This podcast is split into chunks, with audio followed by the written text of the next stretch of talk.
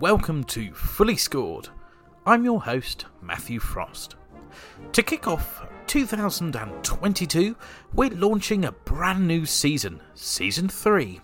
And as usual, we've got an exciting 12 months of interviews and analyses ahead as we delve deeper into the history, meaning, and message of Salvation Army music.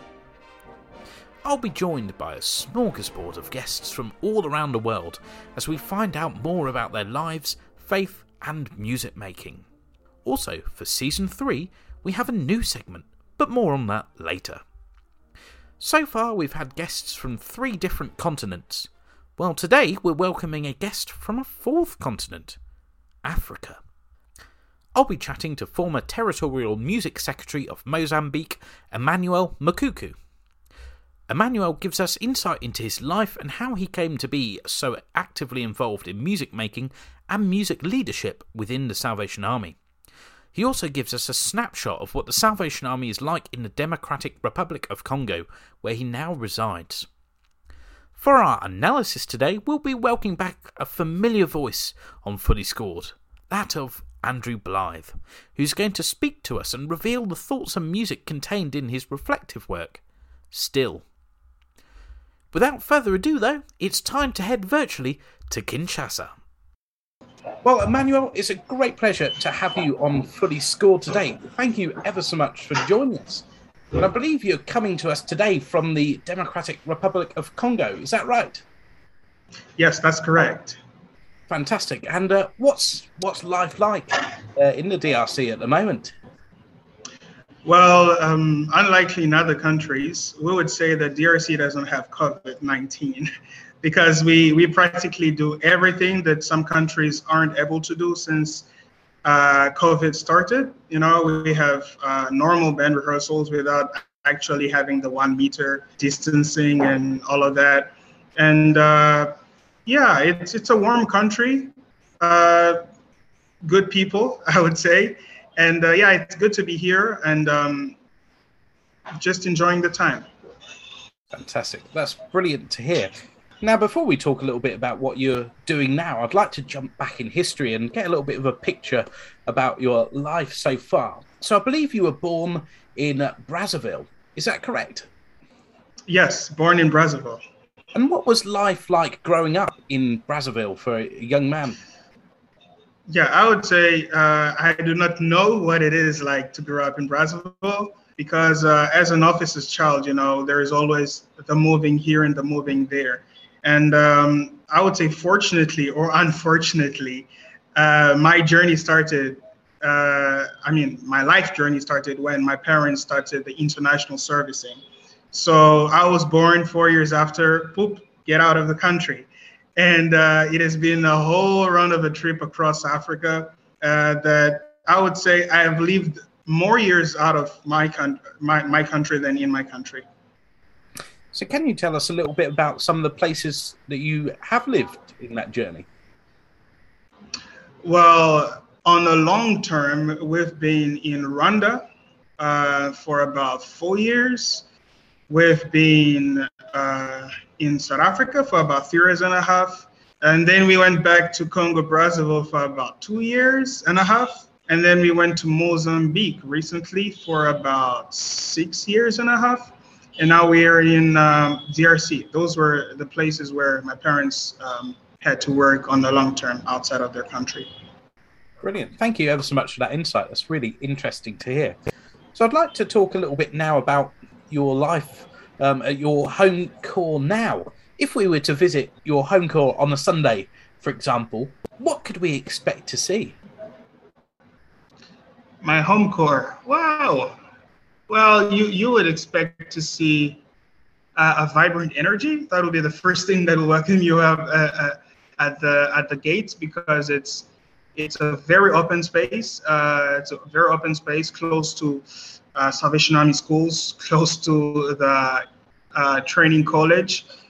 And there is like white space for kids to play around and just, you know, especially on Saturdays, I, I would invite you on Saturdays because you would see like everybody in each corner having rehearsals. You would have the men's fellowship having rehearsals, you would have the women's fellowship having rehearsals, you would have the young ladies having rehearsals, you would have junior soldiers having rehearsals, you would have the junior band having rehearsals in some corner, you would have the senior band coming in by 6 or 5 p.m. for rehearsals. So it's it's a very very vibrant energy. You'll also have uh, the corps songsters, you know, having the rehearsals in the church before the the band comes in. So it's a very very very vibrant um, energy you would receive at the gates. and um, uh, for our listeners, am I correct in thinking that that corps is Kinshasa Temple? Is that correct? No, no, no, no, no. My home corps is uh, Nzoko corps.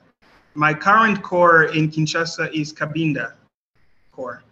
Fantastic. Thank you very much. Sorry, my geography of uh, the Congo is not 100% yet. yeah, but it, it's easy to get it up. Yeah. And uh, so, how many people would you expect to see at the court on a Sunday as well? Uh, in Kinshasa. Yeah. So, where you're attending now? Um, about 100 to 200 people and, per uh, Sunday. That's brilliant. And how many people uh, are in the band currently? Currently, uh, we have 21 bandsmen. 21 bandsmen. Excellent. And would you say that that's a similar sort of amount of people that attend the course in, in that within that region? No, no, no. Uh, there are actually other other corps that could receive up to a thousand to two thousand people per Sunday. What what is the biggest band uh, like in, in your territory? Uh, in Kinshasa, the biggest band has 42 bandsmen. That's the South Central uh, band. Fantastic. Thank you again for that insight. Do you find that there's a real appetite and a real excitement, and people want to engage with Salvation Army brass and vocal music at the moment? Yes, yes, much, much, much than many more many years ago. I, I think maybe because they were confined for about six months. So, you know, when somebody is held up somewhere and you know gets out, he's like, I just want to try everything. Let me just do it. Let me just do it. So yeah, I think that's that's the current spirit. And also for non-salvationists, you know, after having been uh, locked up somewhere, hearing the brass band of the Salvation Army around the streets again, it's something reviving that even some people just decide, okay, let me just go to this church. You know, there's something glooming in there that I just want to to to to have my spirit hyped up. You know, they would come just one Sunday just to hear the band and then never come again, or just to come two Sundays and then they never come again. You just want to have that, that first experience of their spirit being hyped up. Fantastic. So here, here in the UK, as well as um, Salvation Army brass bands, we have lots of brass bands as well that play in local villages and towns and cities. Is that the same for you? Are there lots of brass bands outside of the Salvation Army, or does it tend to just be within the Salvation Army at the moment? Uh, we have, uh, apart from the Salvation Army, which is like the major church that has like official bands and things like that, we have, I think, two churches um, that try to have bands within them. Uh, but if if you take up the history, they're actually Salvationists that, uh, for one reason or the other, left the Salvation Army and joined there, and then started the band. But you literally just see like one or two bands in the whole um, church denomination in the country. But the Salvation Army is like the prime um, band. There are no Corey bands in Africa. There is there, there is nothing like that. Yeah. And do you find uh, when you are playing with a band in an you know open air or a march, for example, that it draws a lot of uh, attention and excitement from those hearing it? Um, not always, not always, um, because you know in Africa the feel is quite different, and each band needs to adjust and adapt to the co- to the community they're playing in. You know, some communities prefer you playing the traditional songs. You know, the songs that they can relate to, the songs that they can, um, you know, just understand than you coming and playing maybe Star Lake, you know, in a in a village or something like that. Like, yeah, that sounds interesting, but what exactly are they doing? You know, they'll be just looking at you like, yeah. But as soon as you switch the energy, you know, you just go up with the African vibe and rhythms, you'll be like, woo, they'll be singing, they'll be coming. You know, lately we had uh, this campaign, evangelical campaign with the band, with my band. Uh, we went to a village and we held up uh, open air concert, and we had Fire in the Blood on the on the program. We had uh, In Christ Alone, Solo Euphonium on the program. We had quite quite a few numbers. But you know, as we reached the place, we were playing um, a tune book. You know, we were marching, we played a tune book, and nobody was interested. Nobody cared who we were. And then uh, one of my bandmates said, "BM, can we just jam this up?" I'm like, "What do you mean jam it?" It was like, "Okay, let me do this." And he he sent a message to the percussion, and they were like, everything was whoa. And then the band just came in in those traditional songs. The field was almost full. You know, the field where we were was almost full. And I was like, and you guys wanted us to play Fire in the Blood. What sense would this bring? Like, how would how would we impact these people playing something that they would not comprehend? So for the people where we where, where we do the open areas, you know, we need to adjust to the community where we're playing. Fantastic. Wise words indeed. Thank you ever so much for that. Now, I want to talk a little bit more about yourself once again. Um, you've been the territorial music secretary of Mozambique, and uh, before COVID, and, and that role's uh, been made more challenging, as many things have been with COVID. Could you tell us a little bit about that situation and a little bit about your time um, in that role?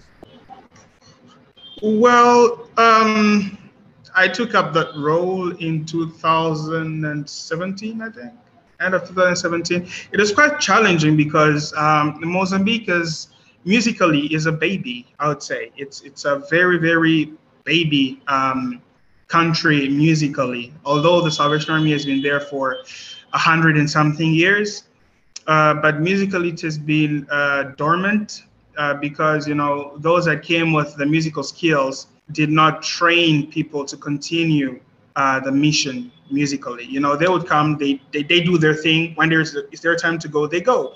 And there's no one to continue with the skills, with the teaching, with with with with with the leading of the music group, musical groups. And it was a really, really, really tough challenge to take up that responsibility. But somebody had to do it, and uh, I was chosen to do it. So yeah, uh, the first challenge I would say, apart from that, the second challenge was, was the language being a French and English speaker to go and speak Portuguese and lead people in Portuguese and teach people in Portuguese, you know, musical theory in Portuguese, it was like, oh my gosh, what did I put myself into? But you know, um, God is faithful and wonderful. You know, uh, I, I firstly had a translator who himself did not understand English much to translate whatever I was saying in English into Portuguese. But um, I had to force myself to learn the language to to be able to communicate to the people and to be able to to identify what was the needs of the people. And uh, we were able to revive the the brass band. We were able to revive um, the songster leaders, uh, the the songster leaders and the songs uh, songster group, the timbrel group, and um, the dance group and I would say I was part of all of those as the music secretary. You know, I needed to do the timbrels because, you know, Mozambicans are more like, if you do it, I do it. Why would I do what you're not doing? So I had to be a timbrelist, and for about six months, a timbrelist leader too. Um, I, I had to be a songster leader at divisional level and at territorial level until I found until I taught the the, the, the, the training principal to teach music and to you know divide the four voices for for a vocal group. But it was it was a tough challenge. But i thank god the time was wonderful. And me leaving mozambique meant me training someone because you know others didn't do it then somebody had to do it. Because if i didn't do it then it would be the continual shut down shut down shut down and uh, today we wouldn't be having any structure in, in Mozambique. And you know, having having fought to have new instruments in, in the country uh, was already a challenge. And just to see those instruments die and just rust or something, it, it, it, was painful to me. So I had to train uh, the deputy bandmaster, who was also the assistant uh, territorial music leader at the time. Uh, introduced him to ABRSM. He did up to grade four, I think. Yeah, grade four. No, yeah, grade four. He finished it, and uh, just before we we left, I, I asked the chief, the, the the TC to to promote him, you know, to, to the to the responsibility of the TMS if he he found him um, worthy to take the responsibility. And uh, after investigation at his corps level, what he's been doing musically, what he's doing professionally and spiritually for the youth in his um, in his corps in his division, he was sought to be um, a person of confidence to take up the responsibility. So he's the one coordinating the music activities presently in Mozambique. Fantastic. And it's clear to see from speaking to you today that um, that engaging and reviving and, and, forwarding Salvation Army music is a real calling of yours. Um, how are you using that calling today in the Democratic Republic of Congo? Uh, arrived um, when I arrived in DRC, people were like, "Oh no, he's coming to take the territory, the the, the Kinshasa stuff." And I'm like, "No, I'm not. You know, I prefer going to the ends of the world where there is no band and create a band. You know, where there is no songsters and create a songster group. Where there is no timbros, you know, and create a timbro group. Even if there's no timbros, we can have like sleepers with the little bells of, of I don't know canes or something, and then just make something happen. I would I would not prefer to be in a band that's already settled and then just join in or no, I would not like that. So when I came in in in DRC, a lot of band proposed me to to either lead as a deputy, you know, just giving my advices since I have a lot of experience in band leading and uh, and musical coordination. Uh, but I said no, I would prefer, you know, to be a band member, simple band member, and uh, yeah, so I joined Kintambo Band uh, when I arrived. I was uh, euphonium. they, they gave me the second euphonium seat, which is quite challenging. Not that I've not played euphonium before, but just quite challenging because the standard was pretty high. Now, for 2017 to practically 2019, I, I was not playing the band as you know a regular band man. You know, uh, I stopped playing. I was maybe playing just to show up a little bit of this and that uh, during rehearsals or during uh, conventional trainings across the country. But in, in, in DRC, the challenge was to play the euphonium.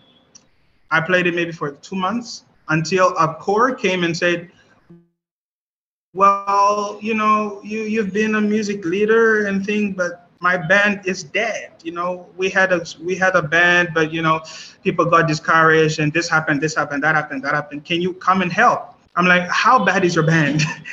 it's like bad, bad. I'm like, nah, that's not enough. He said bad, bad, bad, bad, bad. I'm like, okay, that's good. Then uh, I think it was a Wednesday. He he he came and took me at home and drove me to his corps and introduced me to the bandsman and yeah, the bandman when he he spoke about my my journey as a salvationist and as a musician, all the bandsmen were like, "Way, hooray! We got a Jesus Savior here." I'm like, "No, no, no! I'm just like you, you know. I'm just like you, and I need you to to to to to, to get the band up because I don't believe the band's quality depends on the bandmaster. You know, it's a coordinative uh, activity. I depend on them, and they depend on me somehow but they can they can play without me you know at the end of the day so uh, it was a really really great challenge to to to to to get them up because some of them were just there but could not even get their skills right. You know they they, they would press the, the the, the valves thinking that they're playing the correct note but they're not. They're like but pm this is the note. I'm like yes you're pressing the note but that's not the note you know? You need to you need to uh, memorize somehow and get and get your your ear you know your ear trainings right you know so that you can identify easily the notes and differentiate what is a E to a A, for example, when when you're when you're when you're playing, you know. Uh, but I thank God today, you know, a band that could not finish a tune book without making errors could play Fire in the Blood, you know, in, in less than three months. You know, that, that was pretty much impressive. It's a very dedicated team sometimes. Sometimes they'll just come like five people out of the 21. But, you know, we it's, it's the challenge of the ministry, you know. Sometimes there are the downfall, there are the, the, the um, upfalls, uh, up, up, yeah, down and ups. You know you, you just need to adapt to those situations and when five people come then work with the five people you know. Get them right yeah. That's really really exciting again to hear. And how are you getting young people uh, in your region interested in playing in brass bands are they wanting to join or are you having to to encourage them to join and if so how are you doing that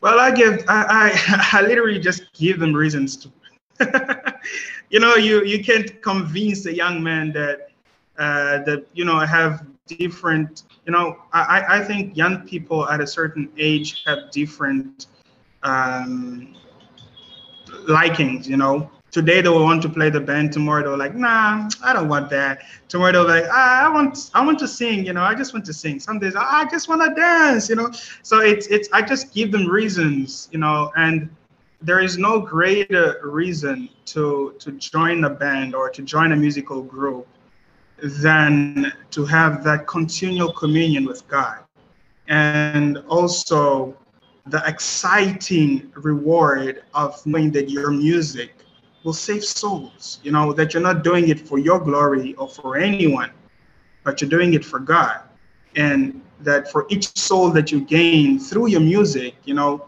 it's another point on your key or in your or, or your house that you'll get in heaven. You know, though those are some key speeches I give before and after rehearsals that, hey guys, you did a great job, but remember, you're not doing it for you. You're not doing it for the officer. You're doing it for God. Stay focused and God shall bless you. You know, that's that's one way people just after rehearsals, they know they're still coming back next rehearsals because you know God's gonna bless them. So yeah, basically. Brilliant. And we may have touched upon this a little bit already, but how is the Salvation Army using its music at the moment for its mission? Mm, um, well, I don't think the Salvation Army currently is using its its music at its full.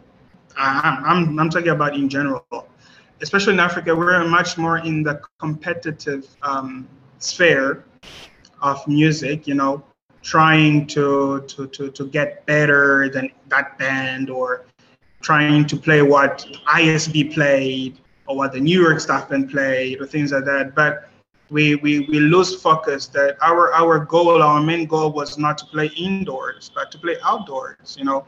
And the mission outdoor is not to show the quality that you have improved in your playing, but for your playing to actually touch somebody's soul you know, and to bring them closer to the communication with God. It, it will be very, very important if, you know, some bandsmen, because I would not take it down to the band's players because they're just there to execute whatever the bandsmen say. But the bandsmen need to relate back to the goal of the of the of the group of the of the group they're leading that it's not just to produce quality music but to produce uh, music that would touch souls and bring those souls closer to God.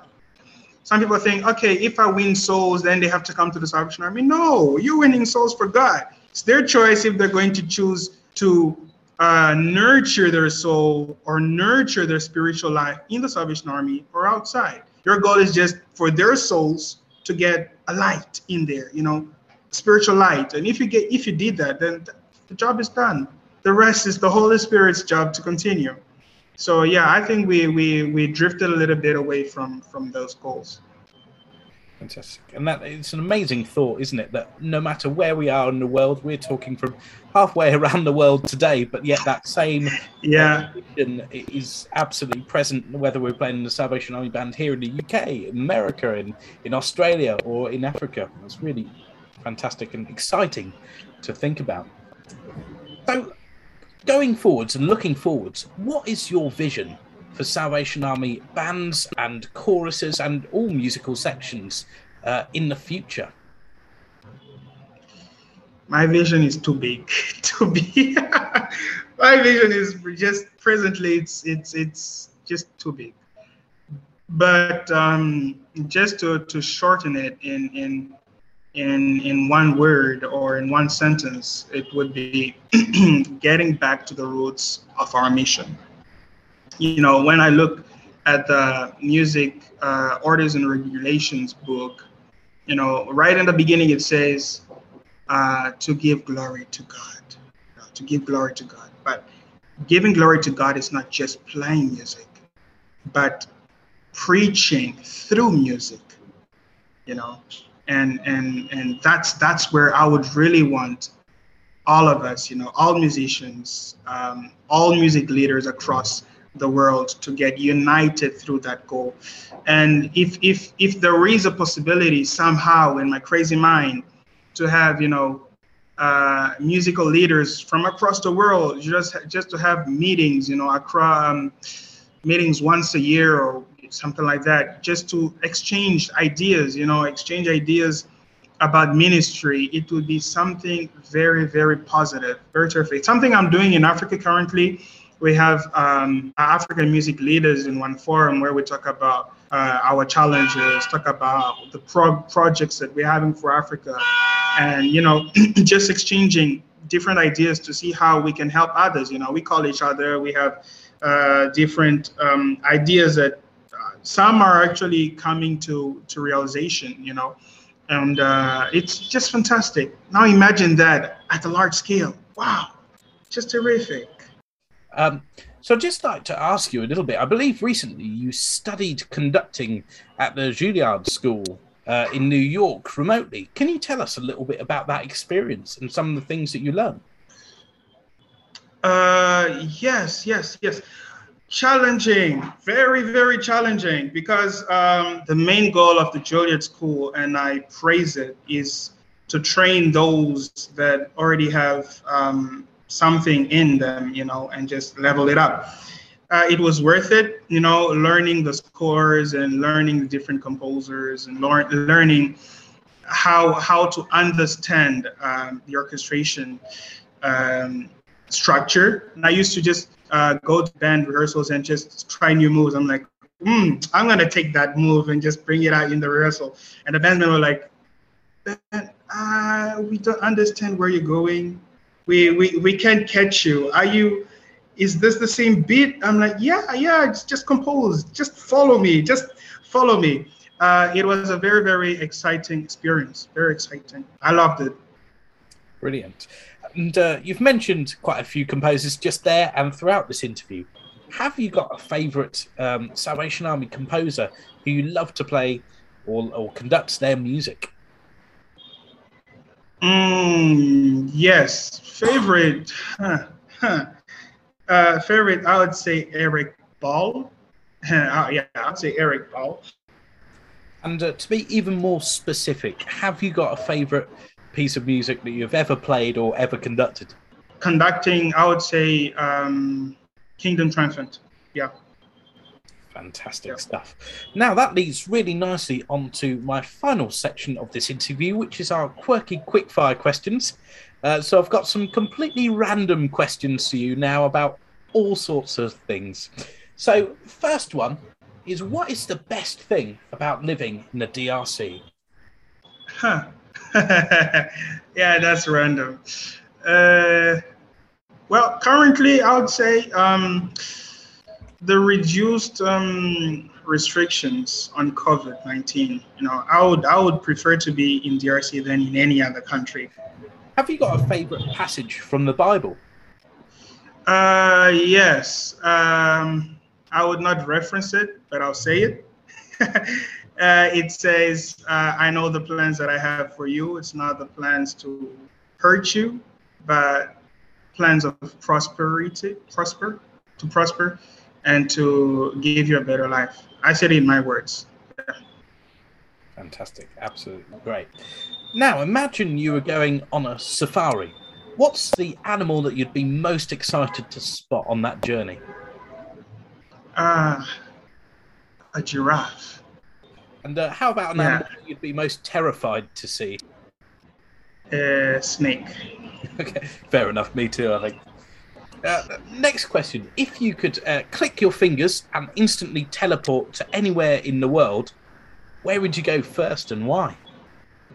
Maldiva. Why? Who would want to be there? I mean, I mean, yeah, Maldives. It's it's a terrific and beautiful place where you have, um, you know, just the the best views and the best color of water. What's your favorite food? Uh, I'll say Portuguese fried uh, chicken with fries and uh, a lot of chili. Ah, sounds delicious as well. What's the most recent book that you've read? New You, New Day. It's New Day, New You by um, Joyce Meyer. Fantastic. And my final question. that's not you. Mm-hmm. and my final question for you What is your signature dance move? Uh, do I have to name it? Yeah, or, or you can show us. I know it probably won't work too well for a podcast where people just hear you. uh, I, I, would go.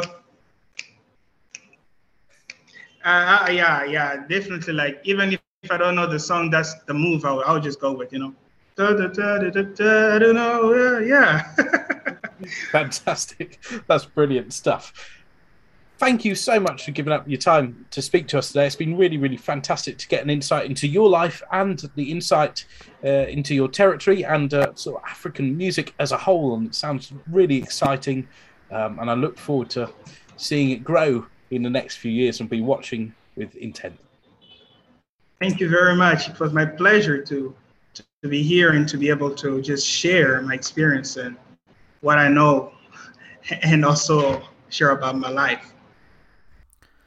Thanks, Emmanuel, for your time and that window and snapshot into your life. Fascinating indeed. I know I learnt a lot, certainly, from listening to you.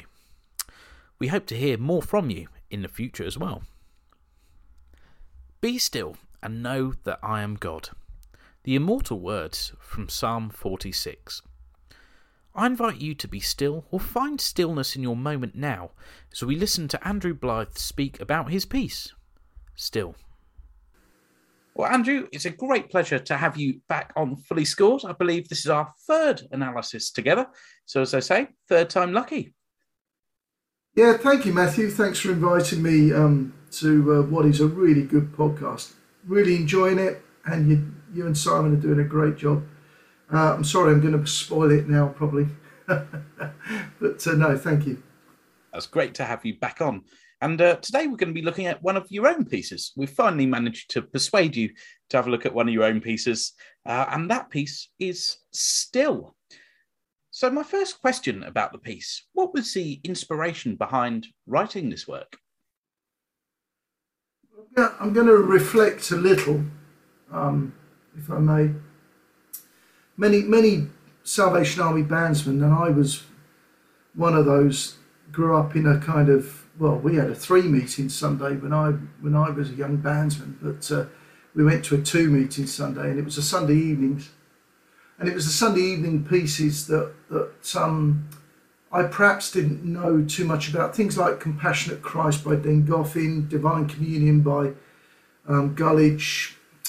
Um, you know, they're great melodies. They were they're beautifully scored. They had a kind of charm to them, and uh, and there was something about them, a spiritual content about them um, that really caught me, a musical, but a spiritual content. And as a, as a, even as a young teenager, and I'm not romanticizing anything here, but it was really quite powerful when on a Sunday evening people would go to kneel to the mercy seat as the band were playing these pieces. Um, and and it, that really caught my imagination and, and, and my spiritual kind of um, questioning as well, because the, the, I think the problem was, and it's no one's fault here, but, but I was never quite explained these, these pieces. I think composers of those days, the Stemmen and Les Condons, etc., this world must have been very frustrated um, because these things were never explained.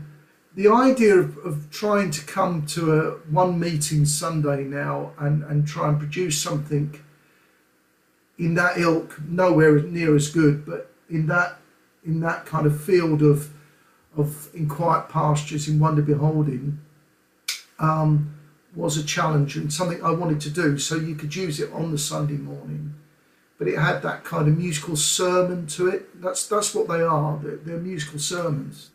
So this piece of music was published in 2019 and presumably written before that rather than after. Um, before you know COVID existed and we had this period of enforced stillness on us. Does the music resonate differently with you since having that period of enforced stillness in a way? Yeah, it does. I think it does with all of us. But the the, the, the point of the piece wasn't exactly to to stop. I, I, I heard many people in many rehearsals, you know, they'd get up and say, you know, um, life's so hectic, you know, I need to recognize God's presence, I need to be quiet and be still. Um, the, the point of the and the point that I was trying to say myself in my own heart was I need to recognize God's presence in my life, whether I'm uh, 100 miles an hour at work or whatever I'm doing. And life's pretty hectic, like, you know, the Christmas period or whatever.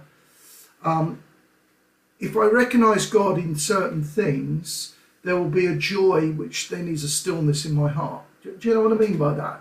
So it's it's recognizing God in the busyness that gives you a calm and a stillness and a sense of dealing with whatever situation you're in. You know, um, so even though the piece is very quiet, um, you'll see that there's references to things like "Be still for the presence of the Lord." It's recognizing the presence of God in, in more than just I've got to sit down and spend some quiet time with God. And I think I think people can get hung up on that, and then perhaps will do their ten minutes devotion, and then life starts again, and they don't recognise the presence of God, which gives a stillness and joy in their life. So, yeah. So uh, yeah, th- there is a different context in it now, um, but it's re- again, it's the fundamental message of recognizing the stillness of God, whether you were on furlough, whether you were extremely busy at work during COVID. Um, the fundamental message is the same. Whatever you're doing, you can experience a stillness in your life um, if you have God within that that 24 hour journey. So, starting from the very beginning, we have the solo cornets accompanied by some lower brass, uh, most of the band, uh, playing this melody here. I believe this is an original melody. Could you tell us a little bit about this motif? This piece, as I said, is based on some of the old selections. I always have this kind of cheeky sense of doing hidden things, and it's all it's all magpie stuff. You, you, you always steal a lot of stuff, and so if you look at the first three notes in the in the melody line, okay, down to the fourth there, okay? That's taken from RSA's selection uh, by Love Compelled.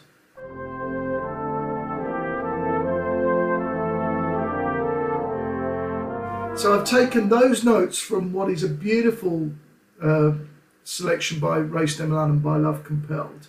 And as with Steadman-Allen's by Love Compelled in Quiet Pastures, he, he gives his kind of thoughts to begin with before he goes into other material. And when I spoke to him about it, it was it was him saying, "This is my my introduction. This is my thoughts on this." And so I wanted to do a tune that was literally um, just my thought on stillness and the presence of God in my life. And so this is this is the thought on that, based with a, a, a kind of nod and a wink to Steadman-Allen um, uh, in the sense that it's just a purely original melody, but there are elements of um, that understanding of what uh, the old selections were.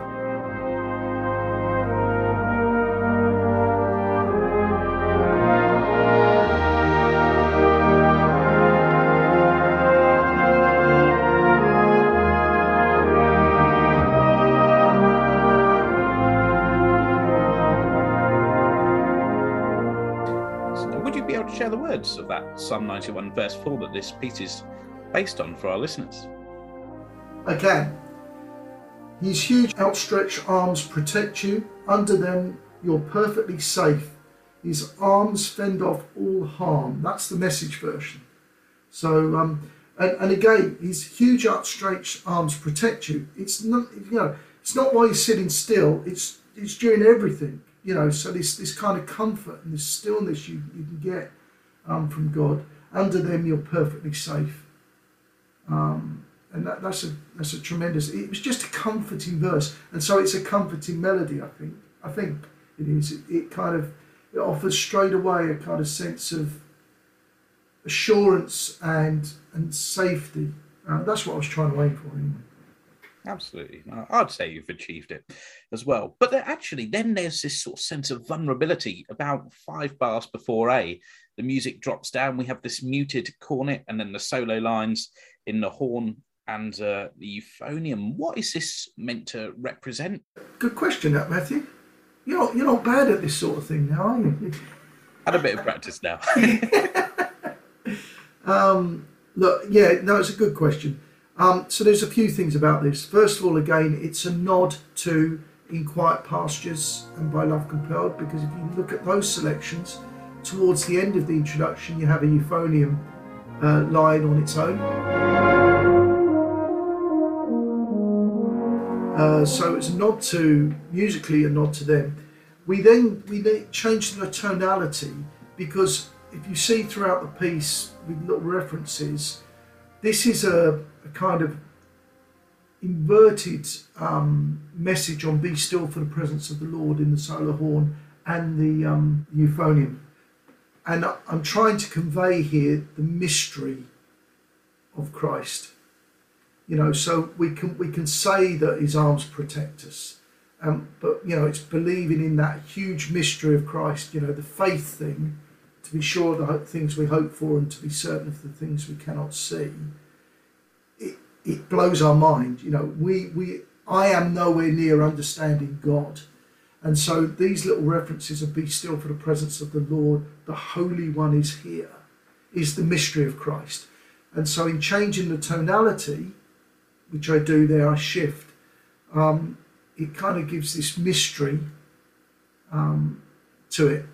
Yeah. So there's the assurance of the, the introduction. Then there's the, the kind of mystery of it. You know, wow. God in the universe is saying that He's going to protect me and I can be still in His presence. The Holy One is, is within me. Wow. Yeah. So that's that's the, hopefully the answer. And uh, so then, section A, we move into uh, the exploration of our first tune, Hide Me Now by Reuben Morgan.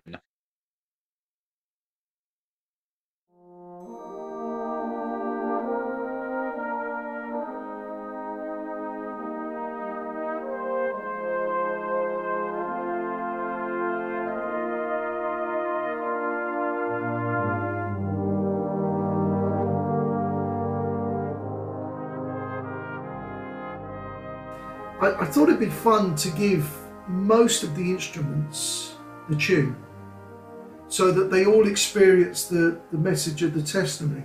So if you see it at A, we start with the, the solo cornets, um, and then the horns and flugel have a go. Uh, the baritones then take it over with the euphoniums. And then, um, right at the end there, we have the basses just before B.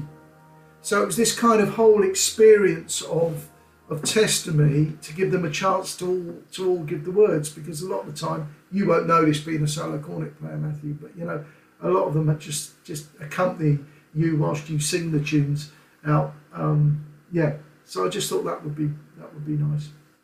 Excellent.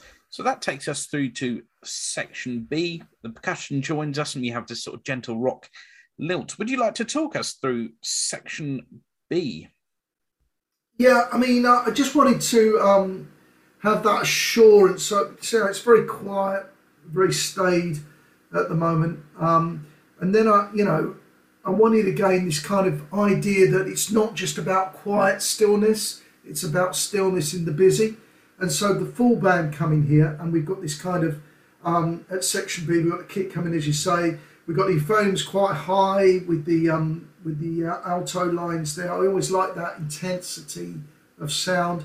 Um, and at um, bar one, two, three, four, that kind of forte piano, it's all about you know knowing God in the busy, you know. So it's really kind of lifted here, um, and so that was the, the main reason why it kind of lifts at this point.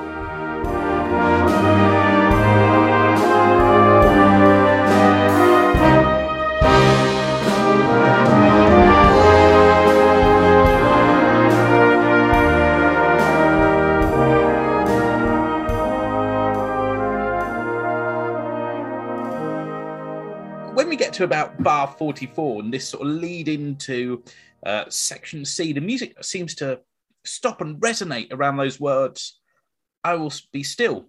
Yeah, I, I, I struggled with this, um, with where I wanted to go with this. And I, and I think um, it's probably one of my weakest parts here because I, I really did struggle with it.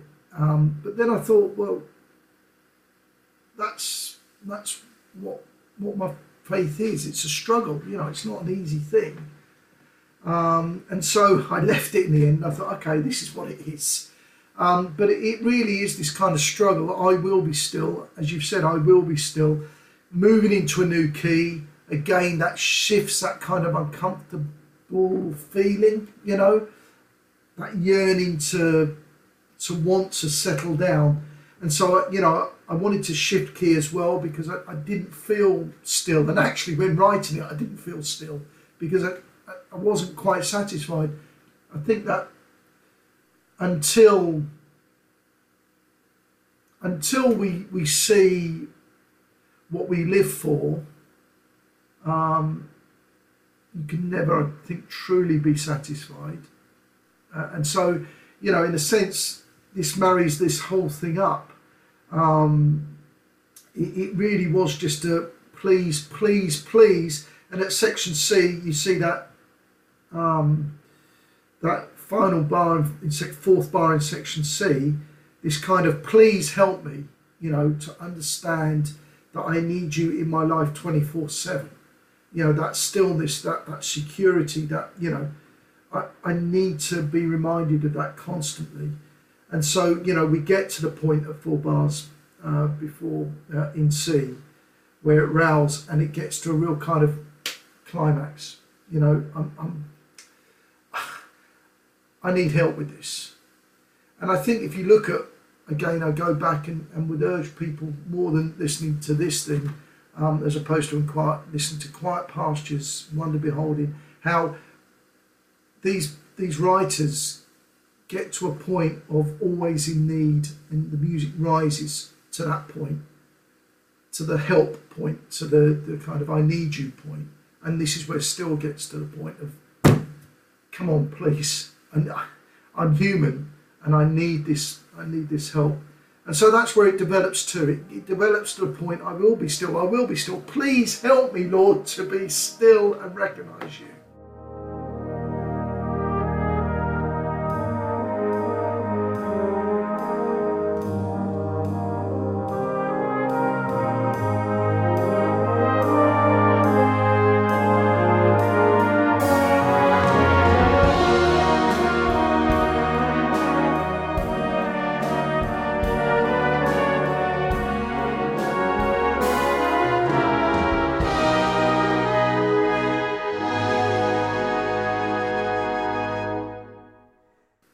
After that question, what is the answer from bar five of C onwards? What I'm trying to say here is is this assurance that, that God has this. And then we go back to the mystery of it.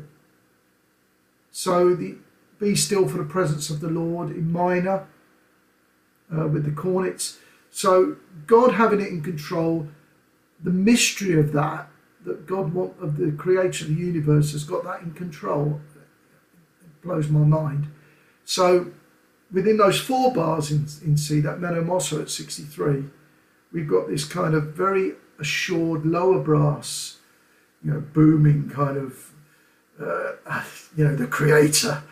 Um, here I am, here I am, you know. Um, and then me kind of going, be still for the presence of the Lord, the Holy One is here. Um, and the the horns bringing us again uh, towards D into what is the minor going into the major here. And uh, you know, this beautiful moment where we kind of go, you know, so this tension, this assurance, this this recognition, and then this resting in, in God is trying to be conveyed four, four, five, six bars before D, very much in the shape again of what people like Steadman-Allen and Condon did um, in their in their writing, trying to write something, you know, on a on a postage stamp, as Les Condon said once famously, you know, writing the Easter story on a postage stamp. Well, it, you know, you're trying to do something in a very condensed space of time, um, but hoping that the words resonate as much as the music tries to resonate there.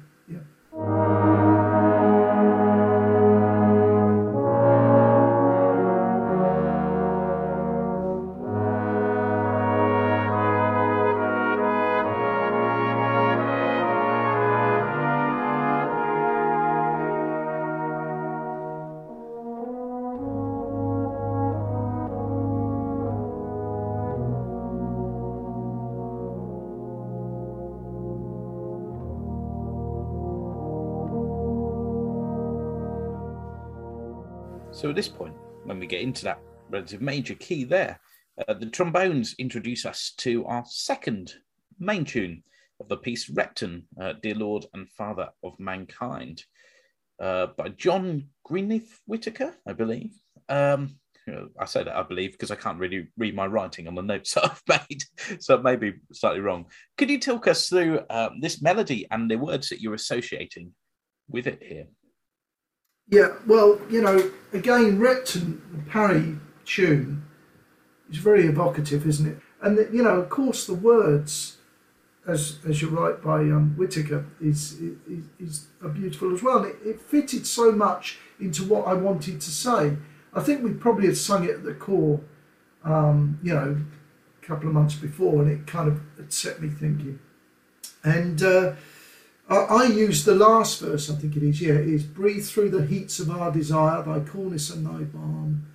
Let sense be dumb, let flesh retire, speak through the earthquake, wind and fire, speak through those times of busyness, of, of, of you know, of challenge, of, of not just being quiet. And then it says, Oh, still, small voice of calm. And it repeats it, Oh, still, small voice of calm. So it really wants you to know that you know God has that kind of calm and assurance in, in our lives if we recognize Him. Um, and so the, the reason for the tune was it, it needed to be used. I, I, what a beautiful tune it is. And, and, and as an arranger, then you've got the challenge of trying to to convey something that, that is just a little bit different within this context. You don't want to make it too complicated, but you want to make it your own kind of thing. So um, we start off, as you say, with the trombones. The first bar in D is, is very much this kind of getting us back into this very kind of zone of, of recognizing the Almighty, of, of, of being focused on that. Um, and so there's a long note within the horns there that you know kind of settle us into uh, concert in flat. Um, and then the flugel just gives us that little note. I, I feel sorry for the soprano. Um, I, I muted cupped him because I think sometimes you can push a little bit more. You'll be able to tell me this better than me, Matthew. You can push a little bit more air through then, can't you? Instead of worrying on a Sunday morning or whatever. You know, you've got a bit more confidence. Am I right? Would you? Uh, yeah, I'd agree. Would you be happier with a muted cup there than a, just a normal piano interval? Absolutely. Good. um, well, you know, you, you always try and think of the player as well, and you always try and think of the, the situation on Sunday morning as a conductor, what you'd like to hear. Um, and so the, the cup was very much just a practical thing there as opposed to a, um, anything else. Um, and, and the trombones introduce it. You'll notice that one, two, three, four, fifth bar of D here's my own little testimony again, my own little tune coming in. Um, so, you know, breathe through the heats of my desire, my coolness, and, and my balm. So, you know, whatever I'm doing, Lord, please make that possible. So, my testimony is that little reference to the beginning of the, the first statement of the tune again. So, we hold that note on. So, those first two statements are my testimony, and I come in with the muted cornets there.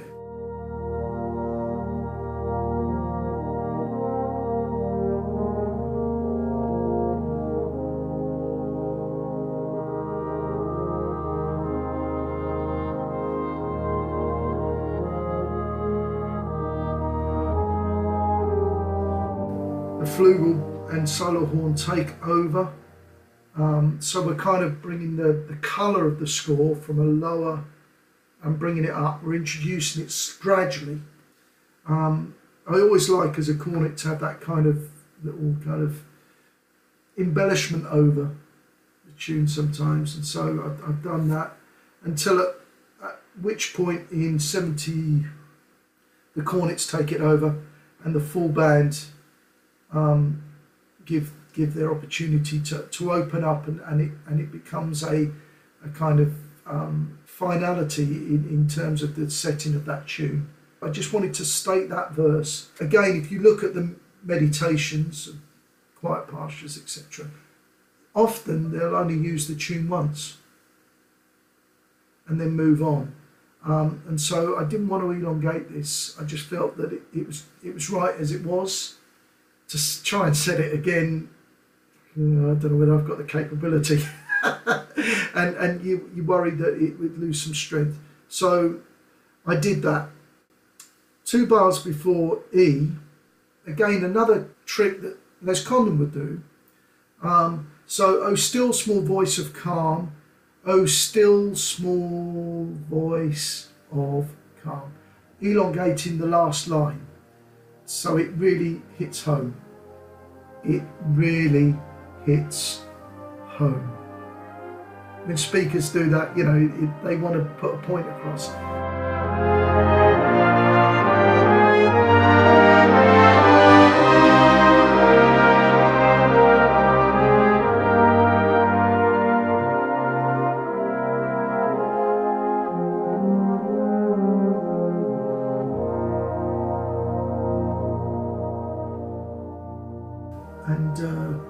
Then go to, to section E, which which finishes right from the beginning, ties the laces up. You know, okay, oh, still small voice of calm. Okay, God, we've had a little bit of a journey here in these conversations. It's up to me again. It's up to, at the end of the day, it's up to me, isn't it? It's up to you. It's up to me. We've got to do that. We've got to recognise God's presence and stillness in our lives. And so the original tune comes back um, for a couple of bars.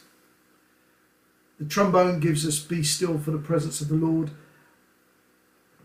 Within the tonality there, nice and settled, but the mystery of Christ comes back again in the euphoniums. The Holy One is here, and you notice the shift in tonality again, very minor. The mystery of Christ comes in, and I will be still the flugel and euphonium finish um, as the cornets give us a nice muted ending along with the trombones.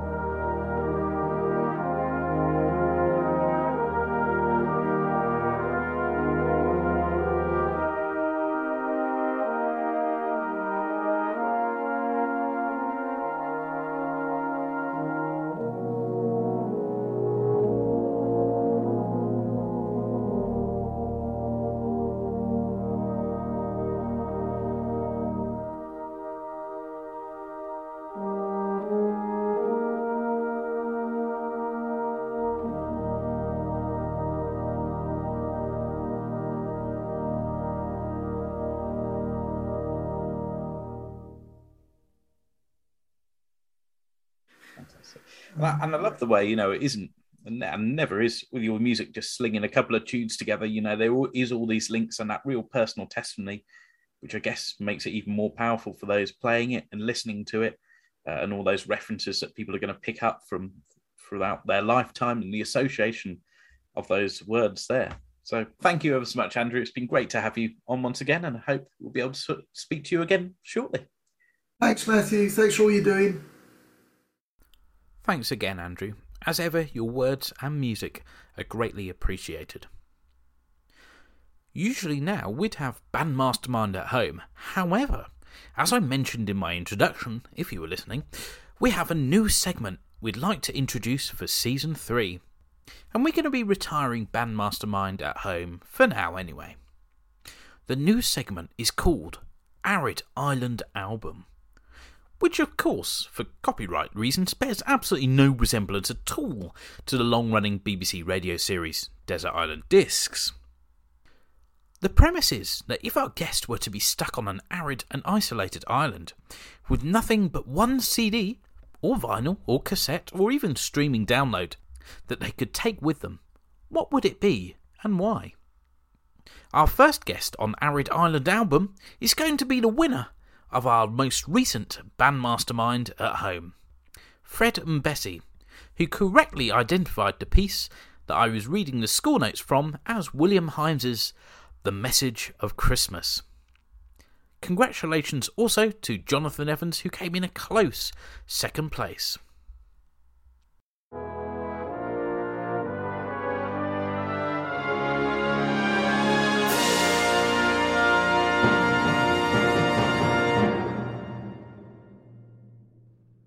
Well, Fred, thank you ever so much for joining us for our inaugural Arid Island albums. So, first of all, could you just tell us a little bit about yourself so we can get to know you briefly? Sure. Uh, I am the assistant divisional music director in the Eastern Pennsylvania and Delaware division in the States. Uh, I play the amazing part of first horn in the New York staff band. Um, that's been a new challenge this year, but it's been a lot of fun. Um, shout out to Derek for giving me the opportunity for that. Um, I'm also a composer, I've been uh, writing music for a couple of years now, and it's been an interesting learning curve um, getting that skill under my belt. But yeah, it's been a lot of fun. Um, I am a huge Star Wars fan. The Empire Strikes Back will always be the best Star Wars film, no question. But my favorite Star Wars film will always be Return of the Jedi. And I think those are, besides my Christian faith, I think those are the only important things you need to know about me. Fantastic. Thank you very much for that snapshot. So, the question is on Arid Island albums if you were stuck on an island with nothing else, but you could take one album, CD, or stream with you, what would that album be and why? Hmm. That is a very tough question because there are a lot of albums in the world. Um, I would have to go with the first album that I ever received. It would be the Hendon Band's Corpus Christi disc. Um, I got it 10 or 15 years ago. My bandmaster at the time, Greg Payton, gave it to me, and there's just a lot on there. It's such a variety of repertoire, a couple solos, a couple big pieces, Corpus Christi, uh, Purcell variations. Uh, yeah, it's just an all around great disc because Steve and the band did such a great job um, of excellent playing, excellent variety. Uh, I think my favorite track on there is uh, I'll Be a Light, arranged by Andrew McGrath. It's just beautiful words associated with that. Yeah, just all around great disc, and it has a lot of a lot of great replay value. So yeah, it'd be that one. Thanks, Fred. An excellent album choice there indeed. Now it's time to welcome back Emmanuel Makuku as we put his band knowledge to the test in Band Mastermind.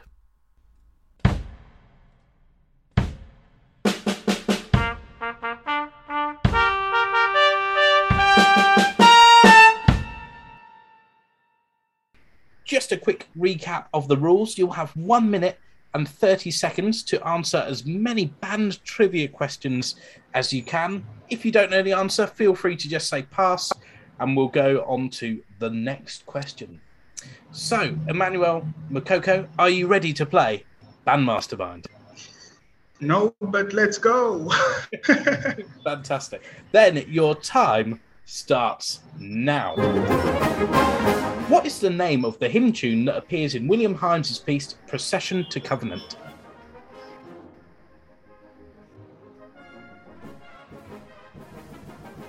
Pass. Okay. Who is the current bass trombonist of the International Staff Band? Pass. Who wrote the march Temple 85?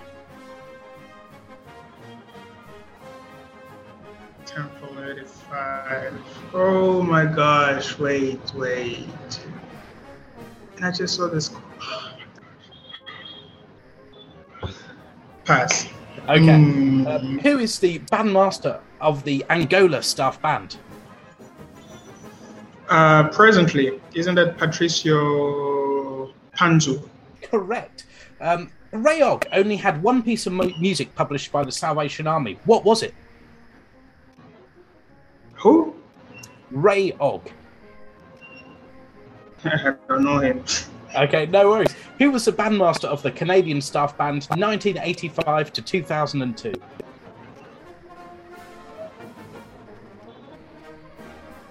Um, nah, no idea.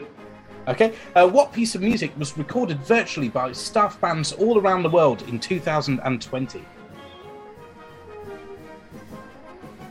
They shall come from the east, Kevin Larsson. That is absolutely correct, and that is our time up there. So that gives you a good total of two correct, which is a good score. I'll just go through the answers of the ones that you uh, didn't quite get. So the name of the hymn tune that appears in William Himes's um, Procession to Covenant is St Margaret. The current bass trombonist of the International Staff Band is Stephen Williams. It was Norman Bearcroft who wrote the march, Temple 85. Oh, yeah, yeah. on the tip of your tongue there. Um, Mm. Rayog's only published piece by the Salvation Army was the March Rousseau, and the bandmaster of the Canadian Staff Band 1985 2002 was Brian Burditt, and that was the last question, wasn't it? So, once again, that gives you a total of two points, which is a good score for Bandmastermind. Well, that unfortunately brings episode 25 to its conclusion. We hope that you've enjoyed this episode, as we do with all episodes. If you're not already, you can find us on Facebook, Twitter, and Instagram to keep up with the latest podcast news and sometimes some bonus content. Also, we'd love to hear from you, so if you have any feedback or suggestions, or even just enjoyed our new segment, please do get in touch.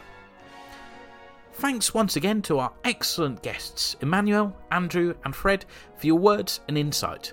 Thanks for giving up your precious time to chat with me. Thank you, as ever, also to our wonderful producer, Simon Gash, for editing and organising today's episode. Thank you also to the Mythical Band Nerds for your help with the Band Mastermind trivia. And last, but by no means least, thank you to you, our listeners. Hope you have a marvellous rest of your day. Goodbye and God bless.